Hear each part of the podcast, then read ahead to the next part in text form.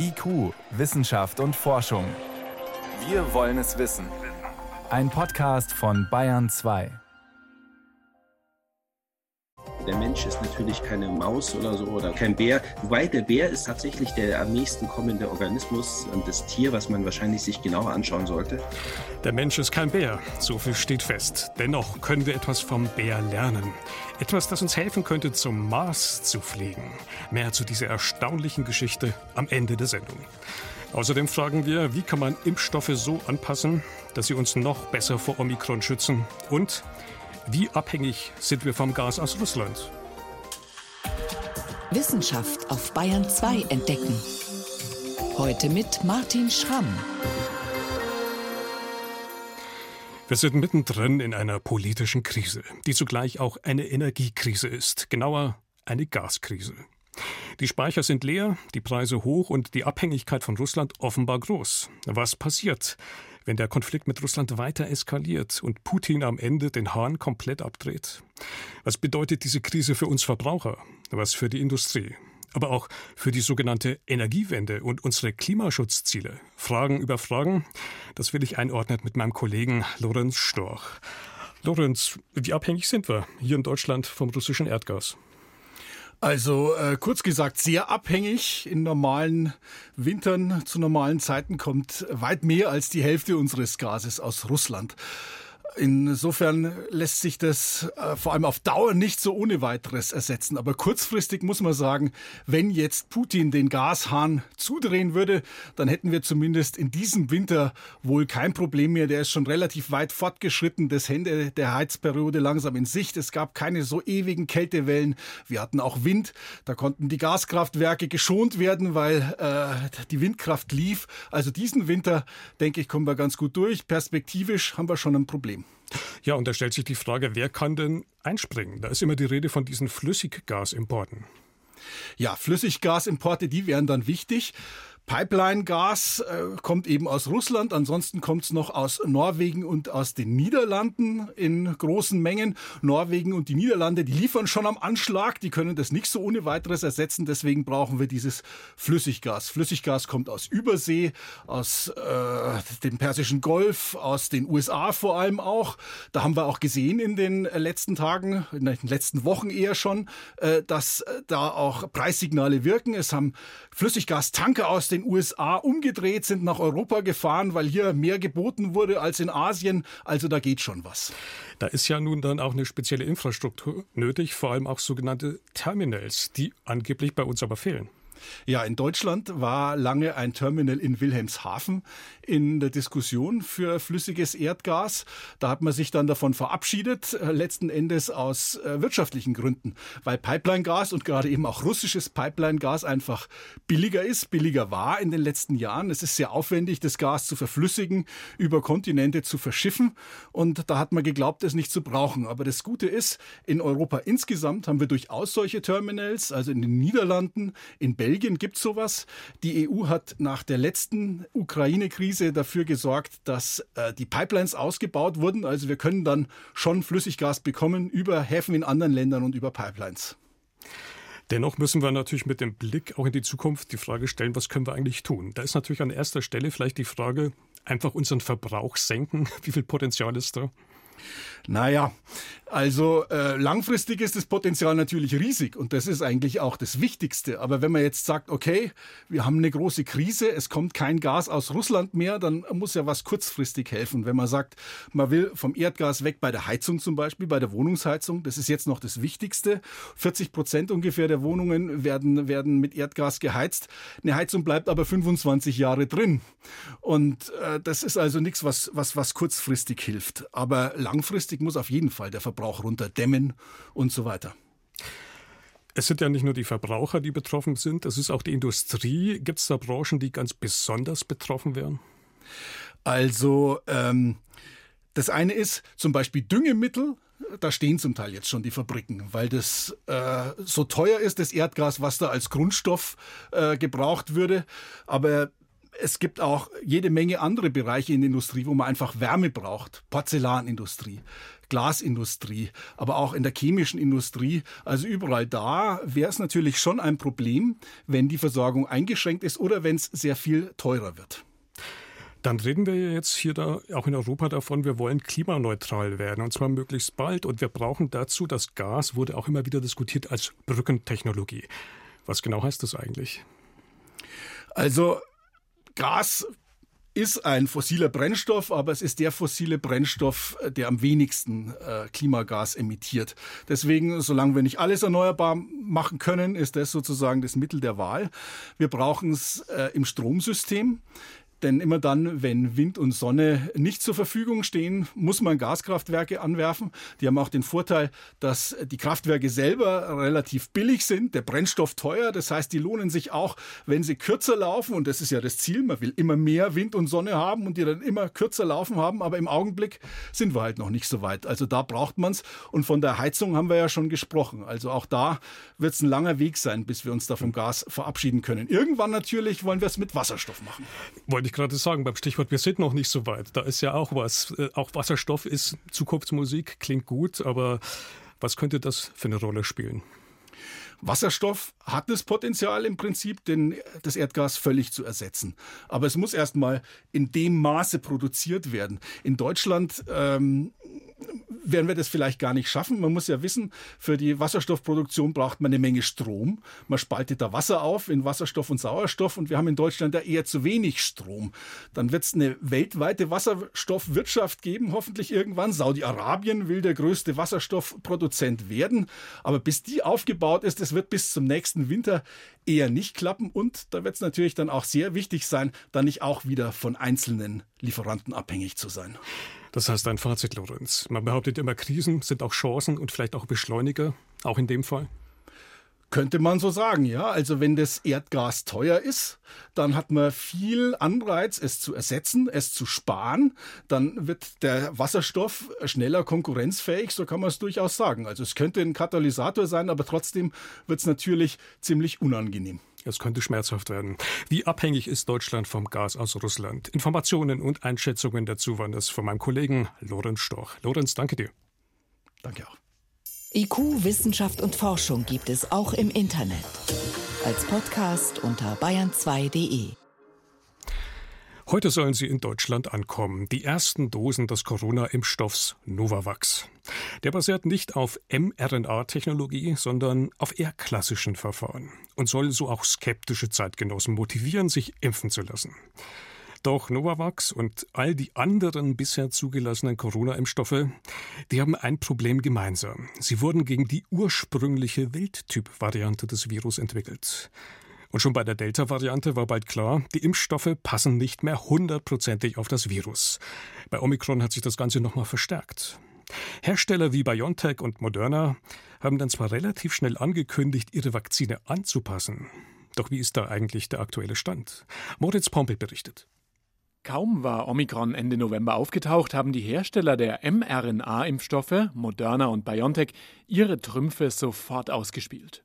Nach eigenen Angaben können sie ihre Impfstoffe besonders schnell anpassen. BioNTech-Chefin Özlem Türeci Anfang Dezember. Wir arbeiten bereits an einem Impfstoff, der an Omikron angepasst ist. Im März könnten wir bereit sein zum Ausliefern. Jetzt soll es laut BioNTech auf April, Mai hinauslaufen. Auch das US-Unternehmen Moderna hat schon Ende November begonnen, an einem angepassten Impfstoff zu arbeiten. Die ersten Ergebnisse dazu sind jetzt veröffentlicht worden. Auf den ersten Blick sind sie ernüchternd, auch wenn sie noch nicht von Fachkollegen begutachtet worden sind. Forscher, die zum US-Gesundheitsministerium gehören, haben Makaken eine Auffrischungsimpfung mit Moderna gegeben. Eine Gruppe bekam das bisherige Vakzin, die andere den an die Omikron-Variante angepassten. Die Affen waren ursprünglich bereits zweimal mit dem bisherigen Vakzin geimpft worden. Nach dem Booster haben die Forscher geschaut, wie hoch der Antikörperspiegel im Blut ist. Ergebnis? Er war nach dem bisherigen Booster sogar etwas höher als nach dem neu angepassten Omikron-Booster. Der biete also möglicherweise keinen höheren Schutz, so das Fazit der Autoren. Der Immunologe Reinhold Förster von der Medizinischen Hochschule Hannover sieht bei der Studie zwei Einschränkungen. Es wurden keine Menschen geboostert und in jeder Gruppe waren gerade mal acht Tiere. Aber unabhängig davon zeigen die Ergebnisse in die von vielen, auch von mir befürchtete Richtung, dass wir halt nicht unbedingt eine tolle neue Immunantwort gegen Omikron bekommen, wenn wir einen Omikron angepassten Impfstoff einsetzen. Der Grund ist die sogenannte Antigen-Erbsünde. Vereinfacht gesagt heißt das, das Immunsystem hat sich auf die erste Impfstoffvariante eingestellt. Kommt eine dritte Impfung dazu, die ganz ähnlich ist, dann werden Immunzellen aktiviert, die bereits durch die älteren Impfungen trainiert worden sind. Sie produzieren Antikörper, aber gegen die Teile des Impfstoffs, die sie eh schon kennen. Auch ein zweiter Teil des Immunsystems, die Gedächtniszellen, machen das, worauf sie schon geschult worden sind. Sie wandern innerhalb von einem Tag in die Keimzellen unserer Lymphknoten. Dort regen sie die Produktion weiterer Abwehrzellen an, aber auch die richten sich gegen Altbekanntes. Und deshalb ist es so schwierig, eine neue Immunantwort zu induzieren, wenn viel altes Bekanntes da ist und nur wenig Neues. Auch von anderen Vakzinen kennt man die Antigen-Erbsünde, etwa bei humanen Papillomviren, die Gebärmutterhalskrebs auslösen können. Der ursprüngliche Impfstoff war gegen vier Virusvarianten gerichtet. Später ist das Vakzin angepasst und auf neun Varianten erweitert worden. Personen, die zuerst mit dem Vierer und dann später mit dem Neuner Vakzin geimpft worden sind, haben trotzdem fast nur Antikörper gegen die vier Varianten gebildet, also die, die ihr Körper zuerst kennengelernt hat. Wer dagegen gleich den Neuner Impfstoff bekommen hat, der hat Antikörper gegen alle neun Varianten gebildet. Und genau da wird es jetzt wieder für Corona interessant. Wer noch gar nicht geimpft worden ist, bei dem würde der auf Omikron angepasste Impfstoff vermutlich eine Immunantwort auslösen, die genau auf Omikron passt, quasi als Auftakt einer frischen Abwehrreaktion. Aber auch für bereits Geimpfte könnte der Omikron-Impfstoff am Ende vielleicht doch besser funktionieren als nach der Makakenstudie angenommen. Überlegung Nummer eins: Die Omikron-Impfstoffe anderer Hersteller könnten das Immunsystem besser gegen Omikron anregen als der von Moderna. Der Infektiologe Christoph Spinner vom Münchner Klinikum rechts der ISA ich glaube, es lohnt sich jetzt abzuwarten, wie gut andere Omikron angepasste Impfstoffe schützen, ob es nicht doch noch gelingt, eine bessere Omikron-Anpassung zu erreichen. Das könnte gelingen, indem sich die Impfstoffe stärker vom Vorgängermodell unterscheiden. Dadurch wäre die Versuchung des Immunsystems geringer, in altbekannte Muster zu verfallen. Und zweite Überlegung, selbst wenn das Immunsystem in alte Muster verfällt, wie bei den Makaken, so könnte doch auch ein kleiner Teil der Abwehr eine Omikron-spezifische Antwort ausbilden. Sollten im Verlauf der Pandemie weitere Varianten auftreten, die Omikron ähnlich sind und gegen die dann zum Beispiel jährlich aufgefrischt wird, dann könnte das Immunsystem dort anknüpfen und allmählich quasi umgepolt werden. Was die Makakenstudie aber auch klar macht, jetzt in der akuten Lage auf einen Omikron-Booster zu warten, hat keinen Sinn weil die Immunantwort wohl nicht wesentlich besser ist. Und, sagt Reinhold Förster von der Medizinischen Hochschule Hannover, weil man noch gar nicht weiß, ob diese angepassten Impfstoffe eine Zulassung bekommen und wann sie eine Zulassung bekommen. Deshalb, so die Empfehlung, sollten sich ungeimpfte jetzt impfen lassen mit den vorhandenen Vakzinen. Omikron und die schwierige Suche nach einem optimierten Impfstoff. Ein Beitrag von Moritz Pompel war das. Sie hören Bayern 2. Es ist gleich 18.19 Uhr. Bayern 2. Wissenschaft schnell erzählt.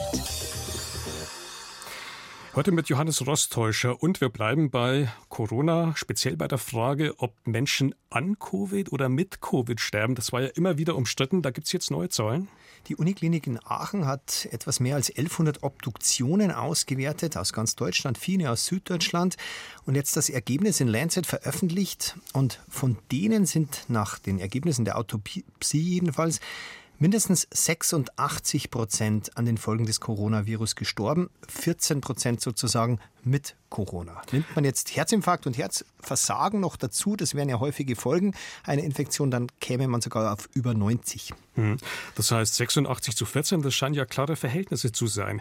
Was genau heißt denn an der Stelle jetzt an Covid zu sterben? Also die häufigste Todesursache bei diesen Autopsien war ein diffuser Alveolarschaden. Die Alveolen sind die Lungenbläschen und die waren dann halt weitgehend quasi zerstört. Vor allem in der ersten Welle war das die häufigste Todesursache. Da sterben die Leute tatsächlich zwei Wochen im Schnitt nach Beginn der Symptome. Die zweithäufigste ein Multiorganversagen als Folge oder auch wenn viele Organe mit dem Virus befallen sind. Zwei bis fünf Wochen da so die, der Abstand von den ersten Symptomen bis zum Tod in diesen Fällen. Auch gibt es oft eine zusätzliche Infektion der geschädigten Lunge dann mit Bakterien oder Pilzen, die dann eben zu einer Lungenentzündung führt. Jetzt wechseln wir in die freie Natur zum deutschen Wald, aber leider geht es dem auch nicht besonders gut.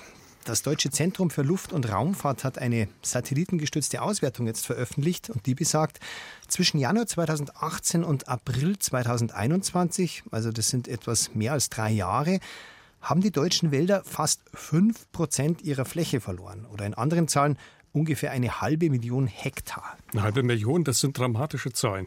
Äh, was sind die Ursachen? Hat man die verstanden? Also speziell in dieser Zeit die Hitzewellen und langen Dürreperioden und die schwächen die Bäume und als Folge macht sich dann der Borkenkäfer breit. Die sind dann tatsächlich entweder wirklich gestorben, die Bäume, oder einem Kahlschlag zum Opfer gefallen gegen eben diesen Borkenkäfer. Wer war denn am schlimmsten betroffen? Nadelwälder, vor allem in der Mitte Deutschlands, die Eifel, Sauerland, der Harz, der Thüringer Wald, die sächsische Schweiz. Am allerschlimmsten war es in Nordrhein-Westfalen, also Sauerland und Teile der Eifel. Da ist mehr als ein Viertel der Fichtenwälder weg, in manchen Landkreisen zwei Drittel. Betroffen sind auch Kiefern und Lärchen. Laubbäumen geht es etwas besser. Eichen, Buchen, Berger, Ahorn, da gibt es auch starke Schäden, aber die erholen sich meistens schneller. Keine guten Nachrichten. Jetzt kommt aber noch was Positives, nämlich Neues von Viagra. Der bekannten Potenzpille. Und die hilft offenbar auch Hunden. Okay, da frage ich mich natürlich, haben Hunde Potenzprobleme? Da geht es um ein ganz anderes Organ tatsächlich, um die Speiseröhre. Manche Hunde, vor allem große Rassen, haben oft eine angeborene Vergrößerung der Speiseröhre. Das bedeutet, das Futter bleibt da und wird nicht mehr in den Magen weitergefördert. Die können nicht schlucken, übergeben sich, kriegen oft an, angeatmete Lungenentzündung und ist bislang, jedenfalls die angeborene Variante, unheilbar. Aber ausgerechnet Viagra kann helfen. Ja, der Wirkstoff Sildenafil, der bewirkt ja indirekt eine Entspannung von glatter Muskulatur. Und da gibt es da auch ganz unten in dieser Speiseröhre. Und bei den untersuchten Hunden hat die tatsächlich jetzt das Sildenafil die Muskulatur so entspannt, dass 90 Prozent von denen eine deutliche Verbesserung und Gewichtszunahme erfahren haben. Vielen Dank. Johannes Rostäuscher war das mit den Wissenschaftsmeldungen hier auf Bayern 2.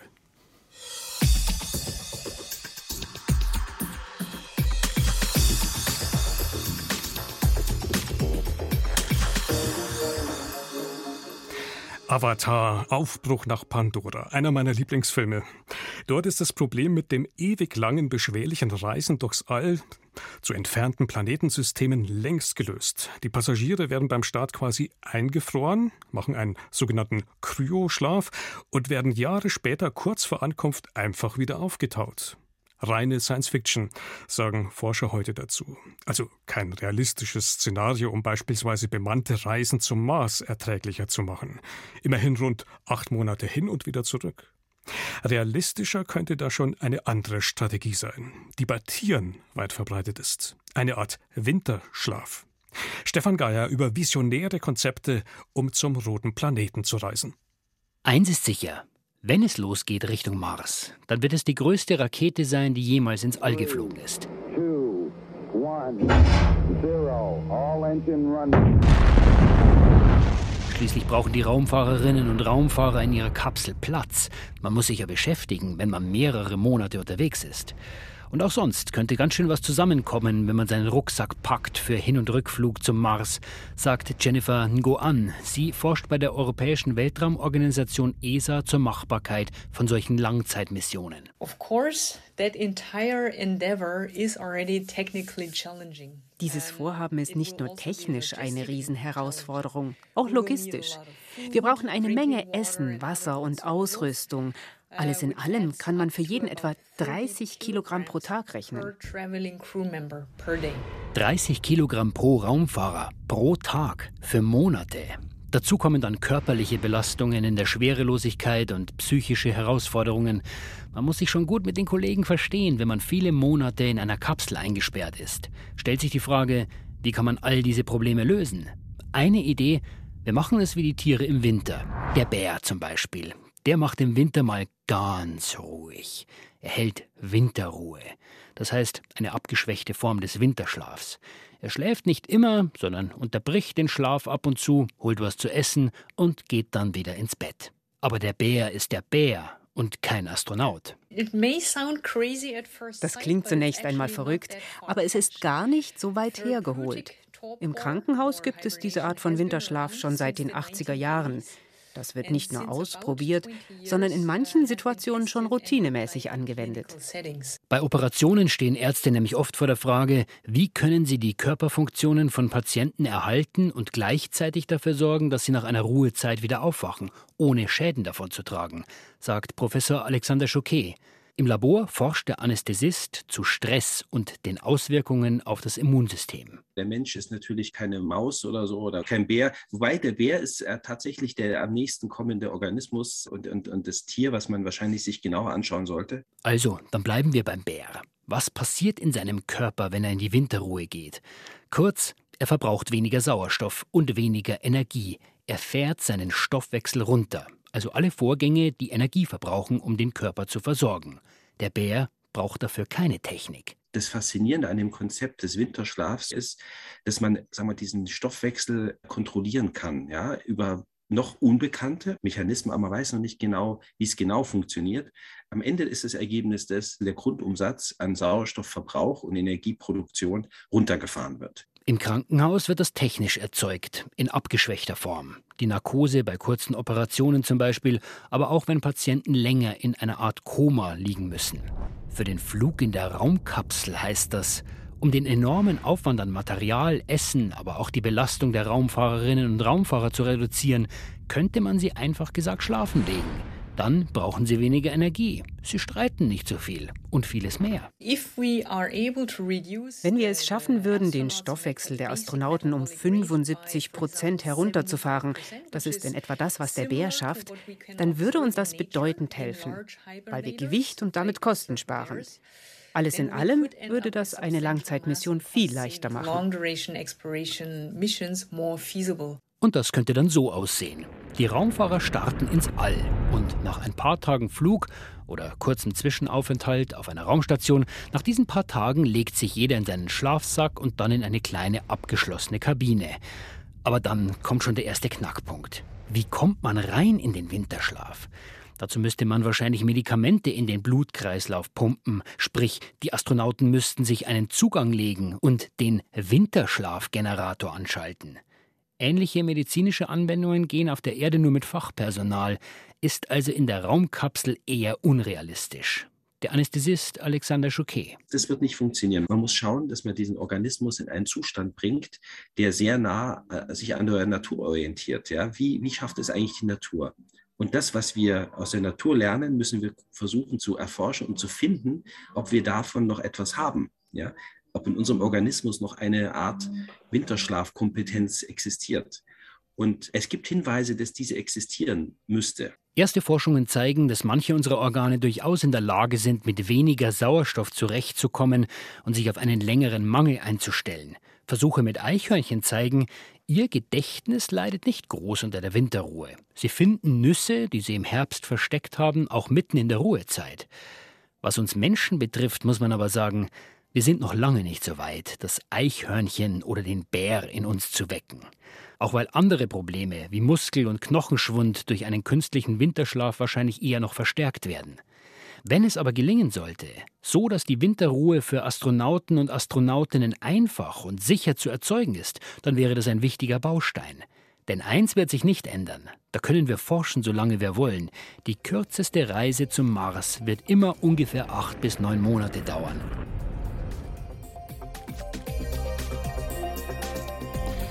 Und mit dieser Vision geht IQ für heute zu Ende. Im Studio war Martin Schramm.